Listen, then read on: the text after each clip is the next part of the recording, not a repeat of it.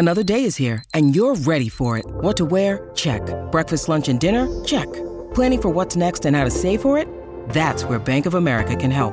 For your financial to-dos, Bank of America has experts ready to help get you closer to your goals. Get started at one of our local financial centers or 24-7 in our mobile banking app. Find a location near you at bankofamerica.com slash talk to us. What would you like the power to do? Mobile banking requires downloading the app and is only available for select devices. Message and data rates may apply. Bank of America and a member FDIC.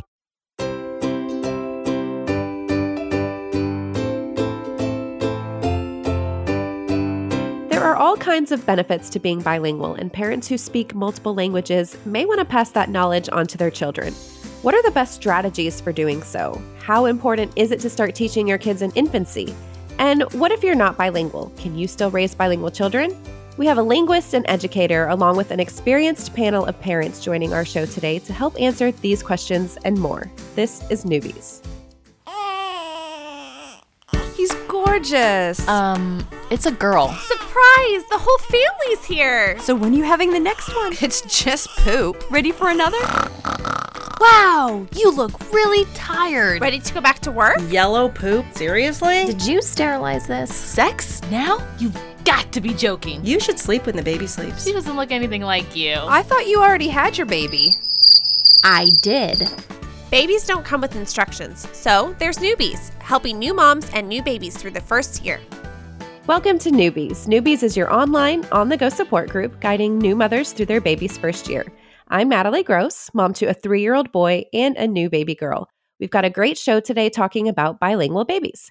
Now, if you haven't already, be sure to visit our website at newmommymedia.com and subscribe to our weekly newsletter. This keeps you updated on all the episodes that we release each week. And another great way to stay updated is to hit that subscribe button in your podcast app.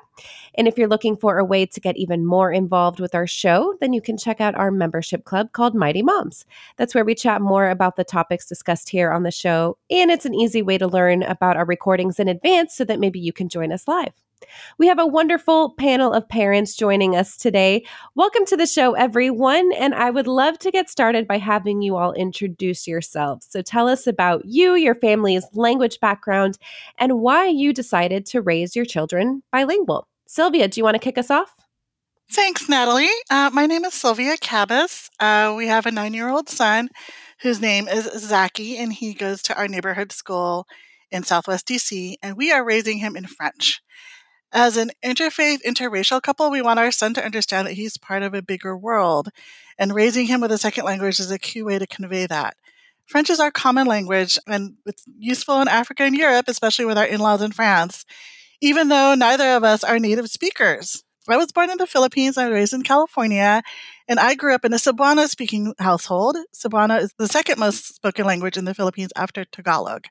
I learned French as a Peace Corps volunteer and I worked in Francophone Africa for seven years. My husband is Moroccan and he speaks four languages. He speaks Modern Standard Arabic, Moroccan Arabic, French, and Berber, which is his mother tongue. So French is a compromise language for us. Wow, that's really cool. Michelle, what about you? Hey, I am Michelle Shao. I live in Virginia and I am a mom to a three year old toddler named Luke. We have a second baby boy on the way, um, due in spring of 2023. So I was born and raised in the USA, in the DC, Maryland, Virginia area, but my background ethnicity is Taiwanese. So I speak Mandarin Chinese, and my husband actually speaks five different languages, but his native language is Portuguese. So he actually moved from Portugal to United States um, about three years ago, but my son is learning only Chinese right now, which is a point of contention um, between us. But it's super important to me that Luke learns another language, and especially Chinese, because it connects him and myself to my heritage. And then also, I would love for him to be able to speak to my family. Yeah, that's great. Hi, this is Nahel Siddiqui. Um, I am mom to two kids. One is eight and one is four. I was originally born in Pakistan and I grew up speaking Sindhi um, with my family. Sindhi is one of the languages spoken in Pakistan. Uh, the official language is, is Urdu. So I grew up just learning that from conversations in the, in the community. Um, my husband is also a native Urdu speaker. So when we were deciding what second language to raise our children in, Urdu seemed like a logical choice because it is the national language of Pakistan. And it also shares similarities uh, with Hindi, which is largely spoken by the people of India. So we thought it would be a really useful language for our children to learn. And we also thought it would be a great way to connect them to our culture. Great. And June, what about you? Hi, everyone. Uh, my name is June Wang. I'm a father of a four year old son and a two year old daughter. My wife, Julie, speaks Korean and English. I myself speak English, uh, Korean, Japanese, and Spanish. Um, I grew up in Korea, in the United States, and in Costa Rica. I think uh, my wife and I decided on raising them strictly in Korean in our household since they are uh, immersed in English as we live in America. And we thought it was important for them to speak Korean to connect with our family in Korea. Great. Well, thank you everyone so much for being here. Okay, so if you started teaching your children a second or a third language when they were babies, how did you do it? I was really consistent with Luke. I tried, obviously, you know, my husband doesn't speak Chinese, but whenever I spoke with Luke, I would always speak Chinese, and my mom was around to help. So that was helpful because we always speak to each other in Chinese as well. But for me, it was about consistency and making sure that I was always talking to him in Chinese, even though it was really hard. And I think that is a problem because not having two of the same language speakers makes it difficult. So obviously, he did pick up a lot of English, and he also has the same problem that we were kind of talking about earlier of not speaking back to me in Chinese, even though he understands it. But for me, I started when he was a baby and just constantly try to speak to him whenever I could.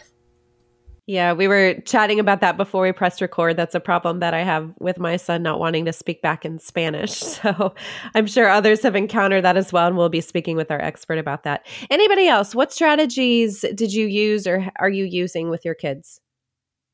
We follow minority language at home since both of us speak French, although imperfectly. Um, it's definitely not movie star French, uh, but we try to maintain constant exposure with the wallpaper of sound, with the French radio or TV on all the time. If he wants to watch Peppa Pig, it's going to be in French. We do our Christmas and Ramadan book advents in French. We even set Netflix to French. And when my son, our son, started learning the violin in English, he also learned um, all the keywords in French. So it does take a lot of effort, and I don't know how much of it he has absorbed because he is quite a unreliable narrator when it comes to French and other things. Uh, but we have really tried to make an effort. So I hope it will come out, you know, and manifest in some other way that we don't see right now. Sure. So, with both of my kids, we also um, spoke to them in Urdu all the time, especially uh, when they were infants, when it was easier to communicate simple words and phrases as babies. As they've gotten older, it has become a little bit more challenging to communicate with them in Urdu because, as I mentioned before, it's not my native tongue. I kind of picked it up. And so, when communicating emotions or difficult concepts, we often have to revert to English or mix up uh, English and Urdu to, to accurately convey and communicate what we're trying to say. So I would say, as infant, in the infancy stage, it was much easier. Listening to what Sylvia said, I'm very jealous that you know Netflix has uh, an option for for French and that you you have other means of exposing your children to French. I think that is so great. Um, unfortunately, I find that there's you know a, a few Urdu shows, but there's not um, as much variety, especially when the kids get older for programming in a different language. And I speak Urdu, but I can't read it. So I can't also um, read any books to my children in Urdu either. So for us, it's a little bit more limited in how much we can expose them to the language. Now, thank you for bringing up that point. Even in such a cosmopolitan place such as Washington, D.C., there are a lot of limits when it comes to different languages. Uh, when we were thinking about teaching our son Arabic, it was very difficult to find resources in Arabic in general and resources in Arabic that were not related to religion. So I'm really curious uh, if there are any other um, families that have the same experience as us in terms of, um, you know, just the general difficulty of finding stuff, as you quite rightly said.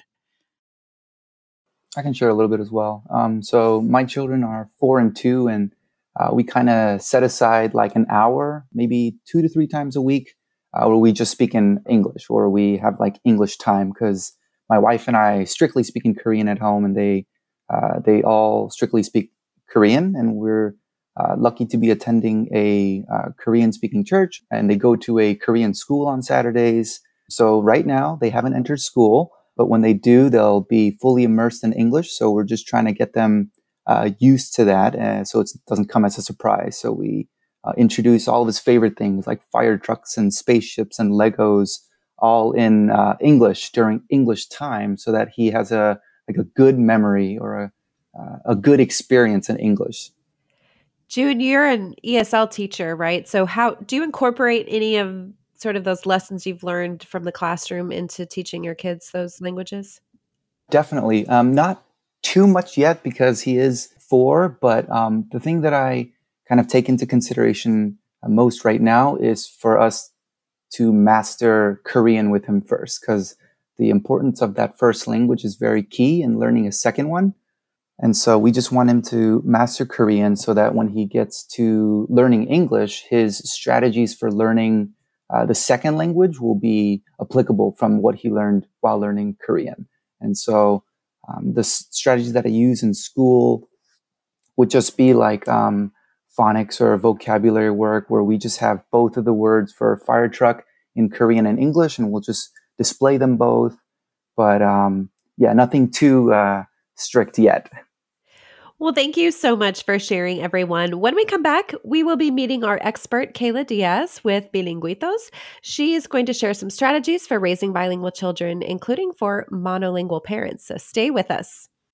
When you need mealtime inspiration, it's worth shopping Kroger, where you'll find over 30,000 mouthwatering choices that excite your inner foodie. And no matter what tasty choice you make, you'll enjoy our everyday low prices, plus extra ways to save, like digital coupons worth over $600 each week. You can also save up to $1 off per gallon at the pump with fuel points. More savings and more inspiring flavors make shopping Kroger worth it every time. Kroger, fresh for everyone. Fuel restrictions apply.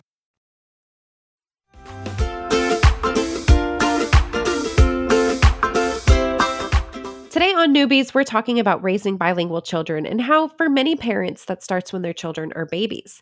Our expert today is Kayla Diaz, a linguist and language educator based in Northern Virginia. She is the founder of Bilingüitos, an organization that encourages and equips families who desire to give the gift of bilingualism to their children. They do this through language immersion programs, bilingual playgroups, and online resources for parents, including the Bilingual Parenting Podcast and Bilingüitos blog.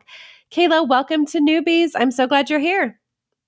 Hello, I am so glad to be here. I'm just like grinning from ear to ear hearing everybody share because this topic is my favorite topic in the world. I'm very excited to be here. Awesome. It's quite a passion of mine as well, so I'm excited for to continue this discussion. So, what are the benefits to teaching your kids two or more languages from infancy, like before they can even talk and exposing them early on? Right. That's a great question because people might think, well, they're not really speaking yet. So, what's the point of adding in other languages? But there's so many different benefits, and it kind of depends on the lens that you're looking through, or maybe you're looking through multiple lenses. So, just to name a couple, um, and I think that, that a lot of our parents here on the panel have mentioned this, but for a lot of families, it means something deeply to them in terms of identity or connection with their roots and their heritage. And so in that case, why why not start at the very beginning if that's just part of your family culture and the core of who you guys are as a family? So that's one of the big benefits is that it's just really connecting the family with with where they've come from and who they are. Uh, another lens you can look at it through is the idea of just kind of expanding your worldview. And so to give our kids the opportunity from a very young age to know hey, it's not just about one language or one way of doing things or one culture. There are so many different ways to look at the world, and language is a way to do that. So that's another lens that you can look through. And then, of course, the lens of just the fact that bilingualism is very a very good skill as our kids grow and become young adults and adults, for them to have the opportunity or the ability to speak two languages when they go out into the world and are looking at the job market or applying to colleges. That's just a really great benefit for them as well. Absolutely.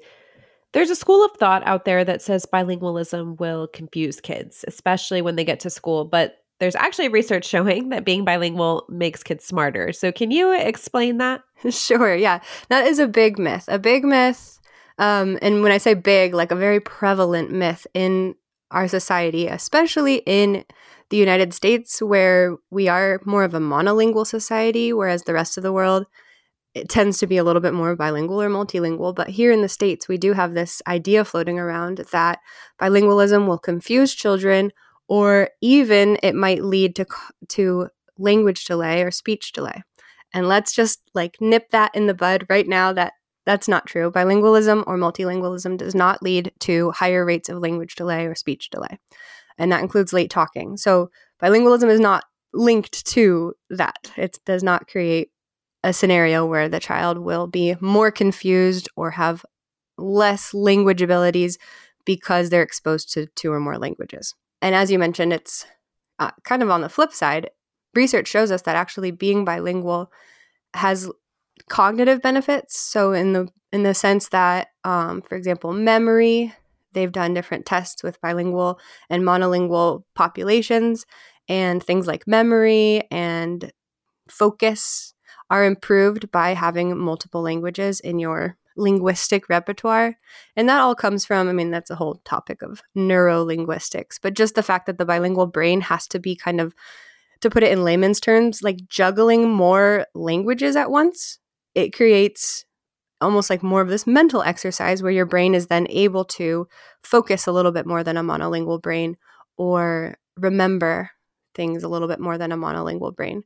So, all of that to say, bilingualism does not cause language delays.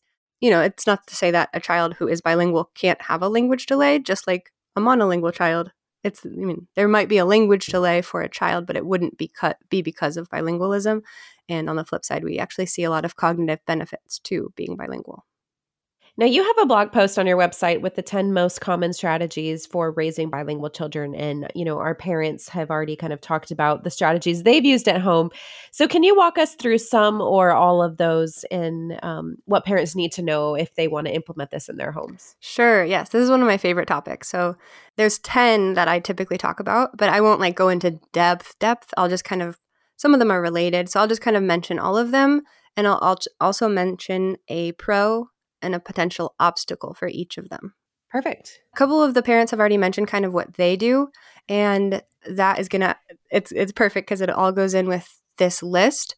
And so I'm gonna start with the most, let's say, intense language strategies and go all the way down to kind of the most accessible for all. So I'm gonna start with what's called target language front loading. And just a couple terms before I start. Target language means the language that you're teaching your child that's not going to come by default. So we heard a couple parents talk about French and Urdu, and those are the languages that are they're having to be really in, um, intentional about in the home. So that's what we call the target language. Whereas the majority language is the language spoken by the majority in your area. So for most of us here in the States, that would be English. So target language is the language you're focusing on and having to be intentional about. And majority language is that that language that will come by default, like English in the States. Okay, okay, so this first one is called target language front loading. And this is where your the family uses the target or the heritage language in all of their interactions with each other. And they even intentionally delay the exposure to English during early childhood. So prior to school age, they're just focusing on that target language and they're not even bringing any English in. So that's what that strategy is about. One pro is that this can establish a really strong base in that target language because it's just like four years of just that language.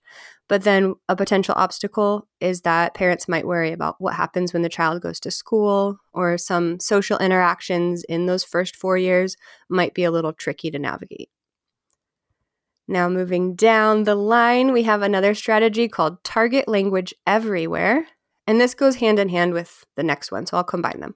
So, target language everywhere and target language at home. Um, I think someone mentioned this already. It's also known as minority language at home and minority language everywhere. So that, that's a synonym kind of minority language, target language. The I think who was it? I think it was the French. The French family is the one doing minority language at home that you guys mentioned earlier. Um, so these this strategy or these two strategies are where the family uses the target slash heritage language in all of their interactions with each other. Um, some families choose to only do that at home, and then when they go out and about in their shopping or at the park, they might switch to the majority language. Whereas other families might just decide, no, like all the time as a family, no matter where we are, we're going to use the target language. Um, so, one pro of this is that the entire family is included in the target language use. Um, and then, one obstacle is that it might be tricky to navigate language use when there's monolingual company. Like, if you have friends over, what do we do? Do we switch out of our normal patterns? So, that's just one obstacle that could come about. And before I keep going, I wanted to just mention that there are so many different ways to go about raising bilingual kids, right? And so you might be thinking, oh my gosh, we've only heard three and I already don't know which one to choose. but the real reality is that it totally depends on each family and their language context, their goals, what's accessible to them. Um, so, really, this is just an overview of different ways that you guys can go about it. But don't feel like you have to pick one and stick with one and, and there's no wiggle room. Like you can feel things out, feel what works for your family and then um, see if it's aligned with your goals. There, there's many parts to this, but I just want to kind of put out that disclaimer that there are many ways to go about it, but you don't have to like feel like you have to do the most extreme, which we mentioned at the beginning, or there's so many ways. All right, the next one is probably the most commonly known. It's called one parent, one language, or one person, one language. Uh, a lot of times you'll see it abbreviated as OPOL. And this is where one parent or one primary giver speaks one language, and another parent or another primary caregiver speaks another language. So this would be like where mom speaks Russian and dad speaks English. And yeah, it's probably the most talked about when you read up on bilingual parenting, but it doesn't mean it's like the only or the main or the best strategy. It just happens to work really well for a lot of families that do have one speaker that's the native speaker of the target language, but then maybe the other parent doesn't speak that language, and so it just kind of naturally happens that that that this strategy gets used. Um, one pro is that caregivers have clearly defined language roles, but then a potential obstacle would be that either the you know the caregiver that doesn't speak that target language might feel left out. So that's one obstacle.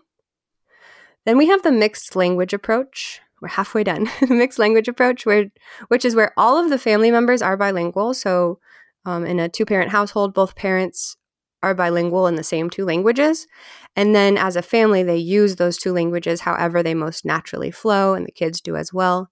And so that's called the mixed language approach. And one pro is that this is kind of bilingualism in its most natural form, right? Once someone's bilingual, they tend to want to use all of their languages that they have available to them.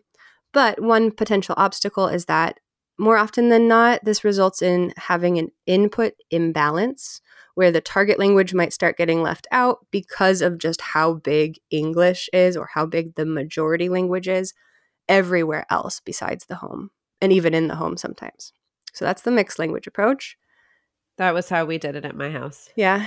Growing up and it's it's true as i got older and went to school english just became more and more prevalent so. exactly and it's like almost the most tempting if you think about it like for people who are bilingual especially when both parents are bilingual we're bilingual why would we not use both our languages however we want to let them flow but it is something to be aware of okay if we're doing that we need to make sure that the kids are still getting enough of the target language so that it doesn't get pushed out so yeah um, Yes.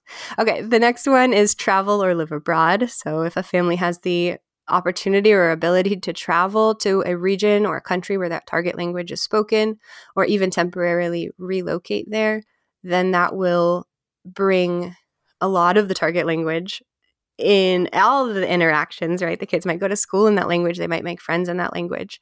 Um, so, one pro of this travel slash live abroad method is that they're going to have native speaking peers which is really huge for language learning for kids to see other kids that speak the language. That really helps to kind of show the social value of the language.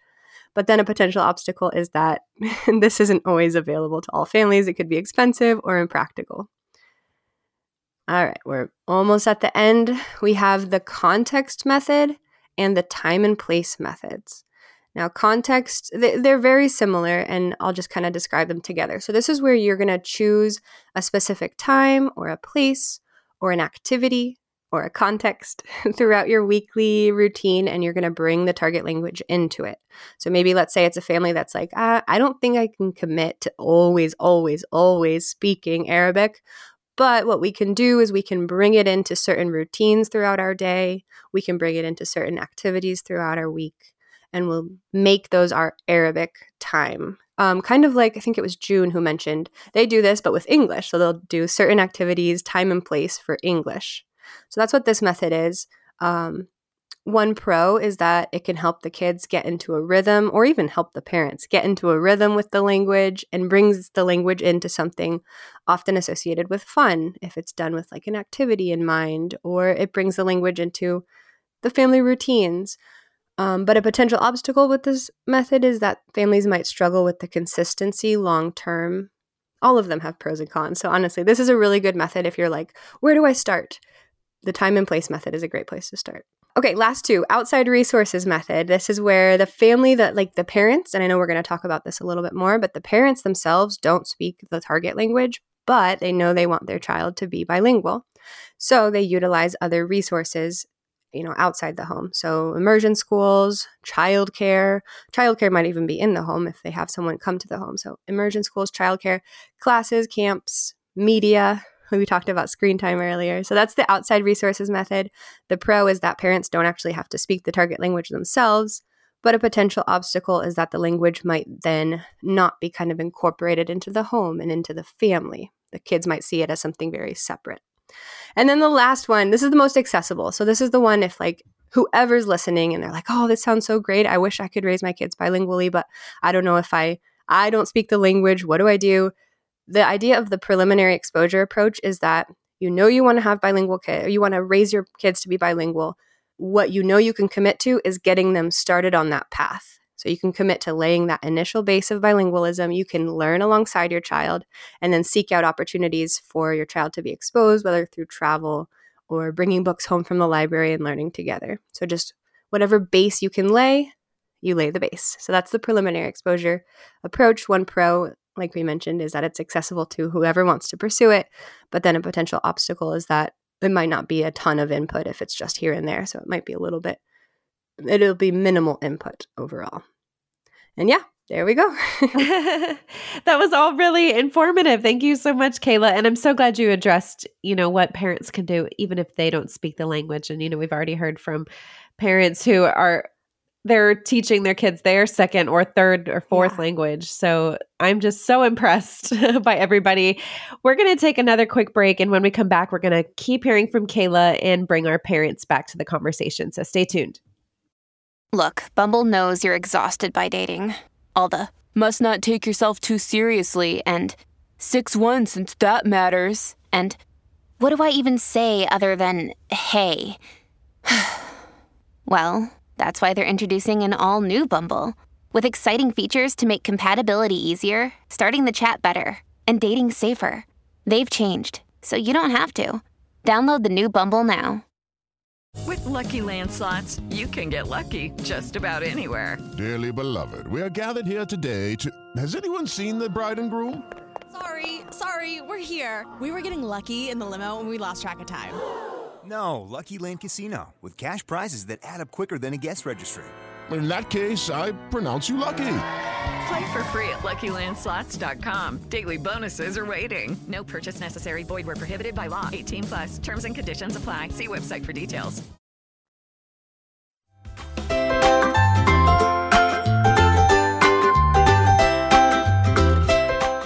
All right, I want to bring back everyone um, for this third segment of our show and kind of discuss what we've just heard from Kayla. Parents, any thoughts?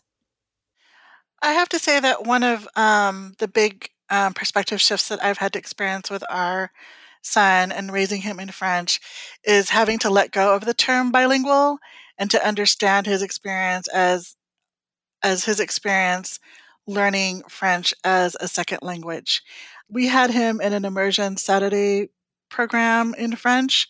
And when we shifted to online learning during COVID, he had a really difficult time.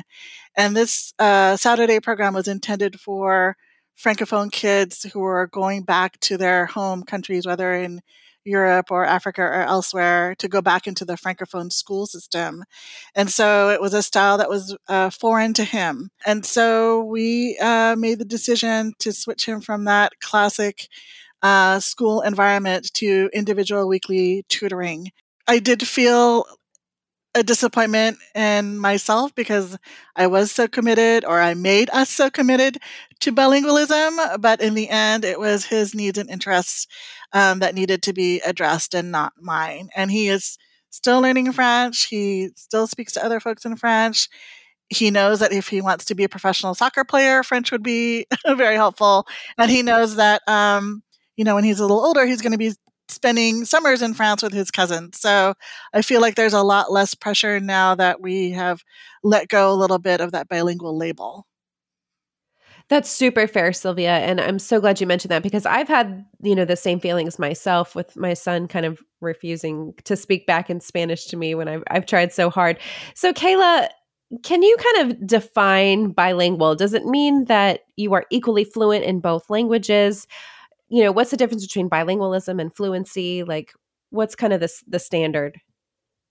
That's such a great question, and really, it's such a range. So with bilingual, the word bilingual, it really depends on how each person defines it. It could be someone who is fluent in their native language and, you know, has some conversational abilities in their second language, or it could be someone who is as close to balanced in their both languages as they can be, although because we don't live a one life in one language and we live a, the exact same life just in a second language, we're never going to be fully balanced in those two languages because our languages are linked to experience.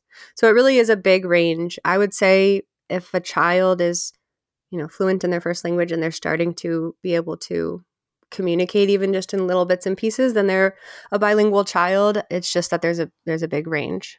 So that's what I would say. Great. Parents, any other thoughts on, you know, kind of those strategies that Kayla talked about? Oh, I can speak on one of them. From my personal experience, immersion is probably one of the most effective ways. So when I was uh, entering high school, our family moved to Costa Rica. Um, and I was there for four years, and I can say Spanish was picked up pretty quickly because it was either it was sink or swim. Um, we went to school in Spanish, we played soccer in Spanish. All of our neighbors were Spanish, so if we couldn't speak it, um, it, there was a problem. So we picked that up pretty quickly. But then while, while I was there, I was very interested in uh, Japanese shows and comics. And I ended up just picking up Japanese just by listening to it constantly. So that strategy that I shared at the very beginning of kind of picking up my son's interests in the target language for us, which is English, um, really did kind of spark that that growth in that language. And so that's why I'm trying to just pick out what he really likes to talk about for now, since he is younger, in order to not create any roadblocks of, I don't want to do that. I don't want to speak in that language. For my younger daughter, um, we did the, the first strategy that you talked about, and it was during the time of the pandemic. So, in a way, we were lucky because my daughter didn't get to really attend that many classes or do a twos program. She was at home all the time, and we have an Urdu speaking nanny as well. So really, the only exposure she was getting up until three was Urdu, um, and she she spoke it fluently. In fact, before starting her threes program, we were even a little bit scared. Like, how would she do in the Montessori? You know, she didn't know the word for water or bathroom in English. But then within a week or two of starting her pre- preschool program, you know, there, the the switch just flipped um, and she just spoke in english. Like that's all she speaks now. She responds in english. Um, it's almost you know as others mentioned like a refusal to answer me in urdu. And so maybe i am interested um, in you know your um, your thoughts here on what i could have done better or what we can even do now when we've experienced this shift in just the one year that she's been in school yeah, Kayla, I would love to hear your thoughts on that Sure. as well. You know, when your kid is responding in the majority language, you know, or they may say they don't even want to speak in that language anymore. I did that to my mom and it broke her heart. Um, I know, you know, we've talked about this happening to many of us. So I want to know, Kayla, what you think, and then from the other parents, like how you just kind of have pushed through that. it's such a big topic like that's a it's a huge question and there's lots of different ways to go about it i talk about it in the in the way of like like help my child i know they speak my home language they speak our home language but they don't want to speak it. What do we do? And that's kind of the overarching, overarching question. Um, so I'm going to talk a little bit about it, but just know that on my Instagram, I do have like a whole collection of posts in a guide. Like on Instagram, they have that little guide section, and I have a bunch of posts about this. So if you're like, whoa, whoa, whoa, that was a lot of information all at once, you guys can always go check out those Okay. posts. And Kayla's Instagram and, and additional resources will be on our website when this episode comes out. True, good to mention. Yes, it's called Bilingüitos in case you forget to look it up. But yes, thank you. Um, the biggest thing to do first is to kind of step back and look at maybe what the root of it is, because kids will quote unquote refuse. Sounds a little harsh, but sometimes it really is just flat out refusal, or sometimes it might just be like tending to not use uh, the target language, and it'll be for a whole bunch of different reasons. And so, depending on what their reason is, kind of what's that deep seated deep seated root of the issue, you'll go about it different ways. So if it's if it's truly an issue of I don't have the vocabulary to express what I want to express, and I know I have it in English, then they're gonna like if that's kind of what they're thinking, then they're gonna tend to use English, even if they understand the target language and can speak it to a certain level. If they know I'm a lot more comfortable with my dominant language, I'm just going to use my dominant language. And so that's kind of the natural tendency with kids who are bilingual. They're going to default to their more comfortable language. Um, whereas there might be other reasons why a child would refuse, kind of like um, with the child who you guys were just talking about, the three year old speaking Urdu and not wanting to speak it, even though that was her only language for her first three years. So it's probably not necessarily an issue of, I don't have the words to speak, I don't have the words to explain what I'm feeling. It might just be more of a, I've been in this classroom. I'm seeing that English is such a social language. Um, yes, I spoke Urdu at home for three years, but now I've like had all these new experiences in English, playing with other kids. All of the other kids are using English with our teachers and their parents. So a lot of times it can be socially motivated, not a vocabulary issue, but a, a social thing where they're just seeing that English has all this weight in the world and what's the point then of our target language? As you can see, there's like a lot of these are deep reasons, right? And so it might sound like, oh my gosh, you're right. What what do we do? Um, the biggest thing is just to stay consistent uh, and and continue to bring the target language to the child. Continue to if they're if they are worrying about oh I, I want to say this thing but I don't know how to quite say it I don't quite know how to say it in my target language I'm going to use English then you can do something what I like to call is parroting you parrot back to them. Whatever they said in english you just give them that vocabulary in the target language. Um, i do spanish at home with my daughter so if she was to say like um, mommy at school so and so shared their snack with me at, at snack time. Oh, en la, en la escuela te, te compartió el snack? Whatever just kind of repeat what they said back. So that's just to kind of give them those words they might not know they might not have the vocabulary that they're using at school in the home language because they've never had to talk about it in the home language. But you can then pair it back to them, give them the vocabulary that they might need. But on the social or the social emotional, socio emotional connection side of it, you can have open conversations with your kids, like even if they're little, even if they're two and a half, three, four. I mean, obviously, when they're in elementary school, you know to be like, to talk about it more and explain why we value bilingualism, why do we value our home language. But even when they're little, you can do that too like oh i i understand that you're speaking you're learning so much english at school you're doing such a great job you're learning all these new words that's so exciting but don't forget why we are really passionate about our language here at home. It connects us to our family it allows you to speak to grandma and grandpa and stuff like that. So I, there's many different strategies that's kind of just scratching the surface but hopefully that was helpful. Absolutely. Parents, what are some good resources that you would recommend for other parents listening who are trying to raise bilingual children, especially those that have babies right now and are kind of wondering where to start? Were there any like shows or books or anything like that that was helpful to you? I will pop in on on this real quick because I know that some of our parents were mentioning that depending on the language, there's either either a lot of resources available or very few resources available. So, for the families that do have a um, a target language that is more prevalent on like the Netflix audio options or Disney Plus audio options and being able to change those languages, then that's a really great tool is to kind of like leverage screen time as a tool and not feel bad about it because it's a tool. But for the parents who don't, I know we kind of wanted to continue that conversation. Someone was mentioning, well, what about our language? We don't have a lot of resources available to us. Um, so I don't know if you guys wanted to continue that conversation a little bit about how you go about it if you don't have a language. If your language is not super, super um, rich in those resources here in the United States. Sure. I'm curious too, Nahal, you know, for Urdu, is it easy to find other families in your area that speak that language? Um, or for you, Michelle, too? I know here in the DC area, maybe there's a lot. But yeah, just curious if, you know, you've been able to find, you know, play groups on Facebook or anything like that that parents can look into.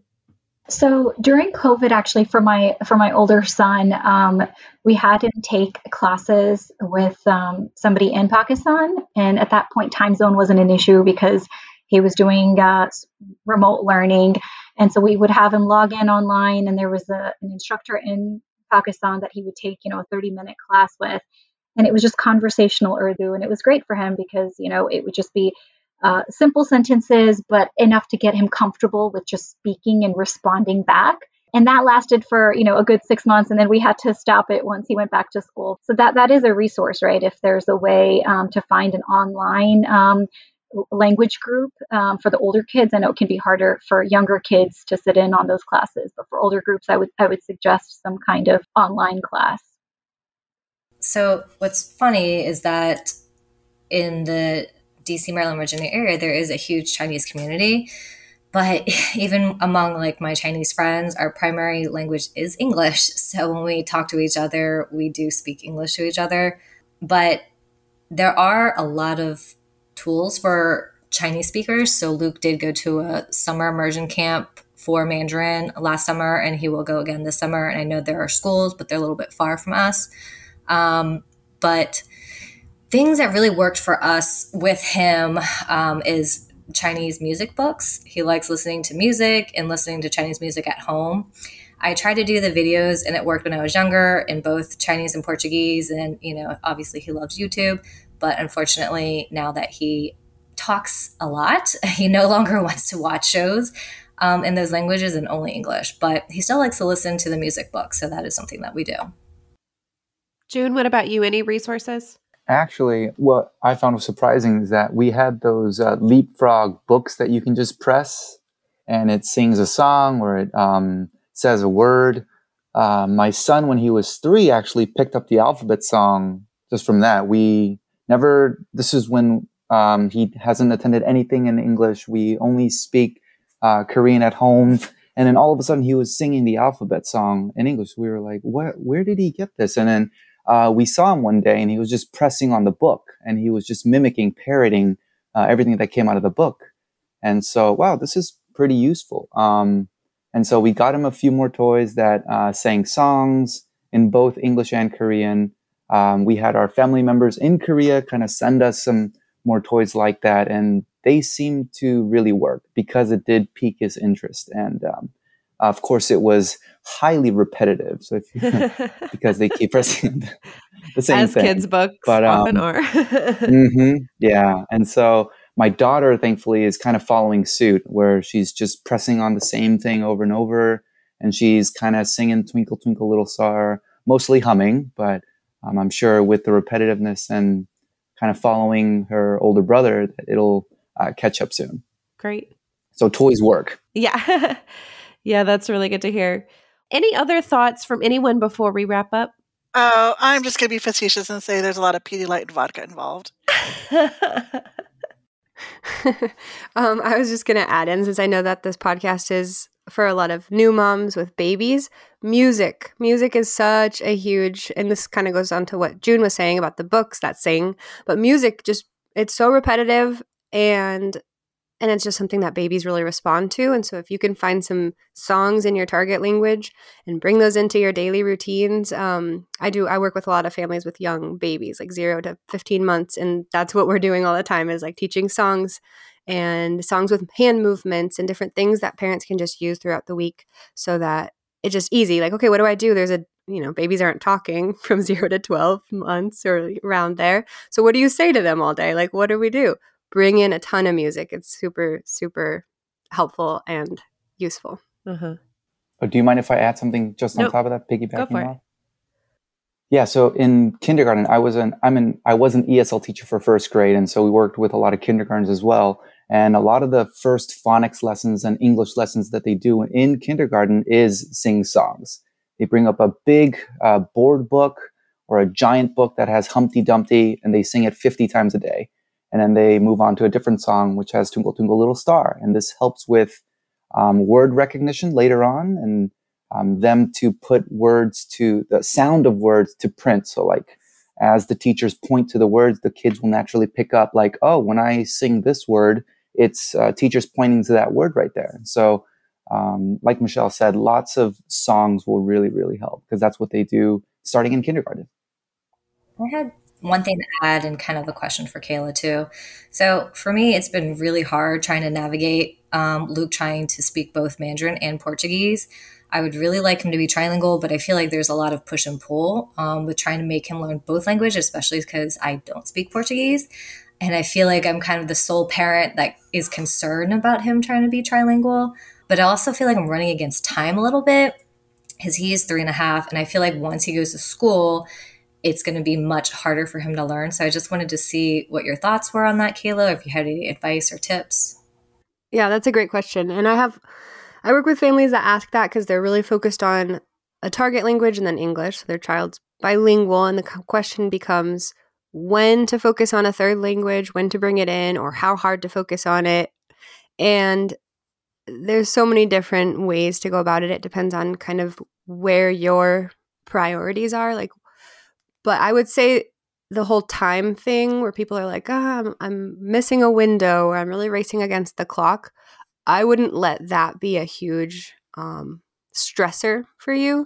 So if you uh, you're in a rhythm with Mandarin and then English at school, what I would do if it was me and my three year old and I, I she is completely Spanish fluent. She is three. I have a three year old. Her English is here and there. She's getting it through my parents. I do eventually want to do a third language as well, either Portuguese or Korean. I know completely different, but those are ones that I've studied in my academics. And I I sometimes will expose her now that she's in the window, quote unquote, as they say, for developing sound systems, um, developing the pronunciation of native like pronunciation. I I do do some music with her in both of those languages, but I have them kind of like, okay, when we get to a point where I feel like she's ready to start kind of sitting down and learning a third language, I'm going to add that in, but at the time right now it's not my focus. So it depends. It depends on if you want to jump on that now. But I also would just like peace of mind. Know that you can revisit that when he's five, six, seven. Um, just do what you can now, and then later on, bring a third language in if it's if you want to be a little bit more intentional about Mandarin right now. Bringing that third one in later on. There, the window never fully. There's no closing of a window for losing for learning language. So that's what I would say. That's really great to hear, Kayla. Thank you. Well, thank you so much to our expert, Kayla Diaz, and to our parents, Sylvia, Nihal, Michelle, and June, who joined us for this episode today. You can find out more about Kayla's organization, Bilinguitos, at bilinguitos.com. That's B I L I N G U I T O S.com. And be sure to check out newmommymedia.com, where we have all of our podcast episodes, plus videos and more. With the LuckyLand Slots, you can get lucky just about anywhere. This is your captain speaking. Uh, we've got clear runway and the weather's fine, but we're just going to circle up here a while and uh, get lucky. No, no, nothing like that. It's just these cash prizes add up quick. So I suggest you sit back, keep your tray table upright, and start getting lucky. Play for free at LuckyLandSlots.com. Are you feeling lucky? No purchase necessary. Void where prohibited by law. 18 plus terms and conditions apply. See website for details.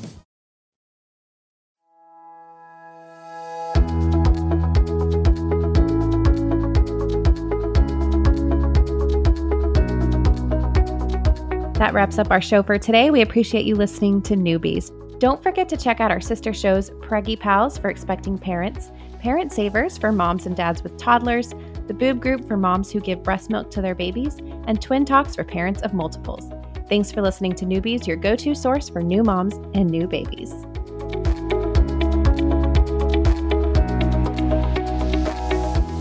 This has been a new Mommy Media production. The information and material contained in this episode are presented for educational purposes only. Statements and opinions expressed in this episode are not necessarily those of New Mommy Media and should not be considered facts. While such information and materials are believed to be accurate, it is not intended to replace or substitute for professional medical advice or care, and should not be used for diagnosing or treating healthcare problem or disease or prescribing any medication. If you have questions or concerns regarding your physical or mental health or the health of your baby, please seek assistance from a qualified healthcare provider.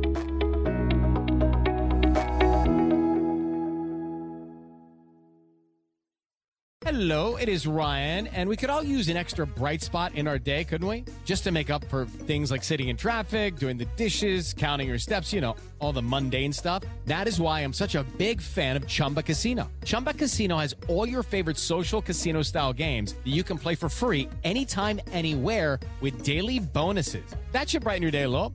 Actually, a lot. So sign up now at chumbacasino.com. That's chumbacasino.com. No purchase necessary. VGW Group. Void were prohibited by law. See terms and conditions. 18 plus. Hey, mamas. Don't forget to check out Mighty Moms. It's our online community built for new moms just like you. Not only can you connect with other moms, but you can also join us backstage for special mom only online events. And you'll also be notified when we're recording so you can join us as a special guest. Visit our website, newmommymedia.com, and click on the Mighty Moms banner. It's free. That's newmommymedia.com. See you there.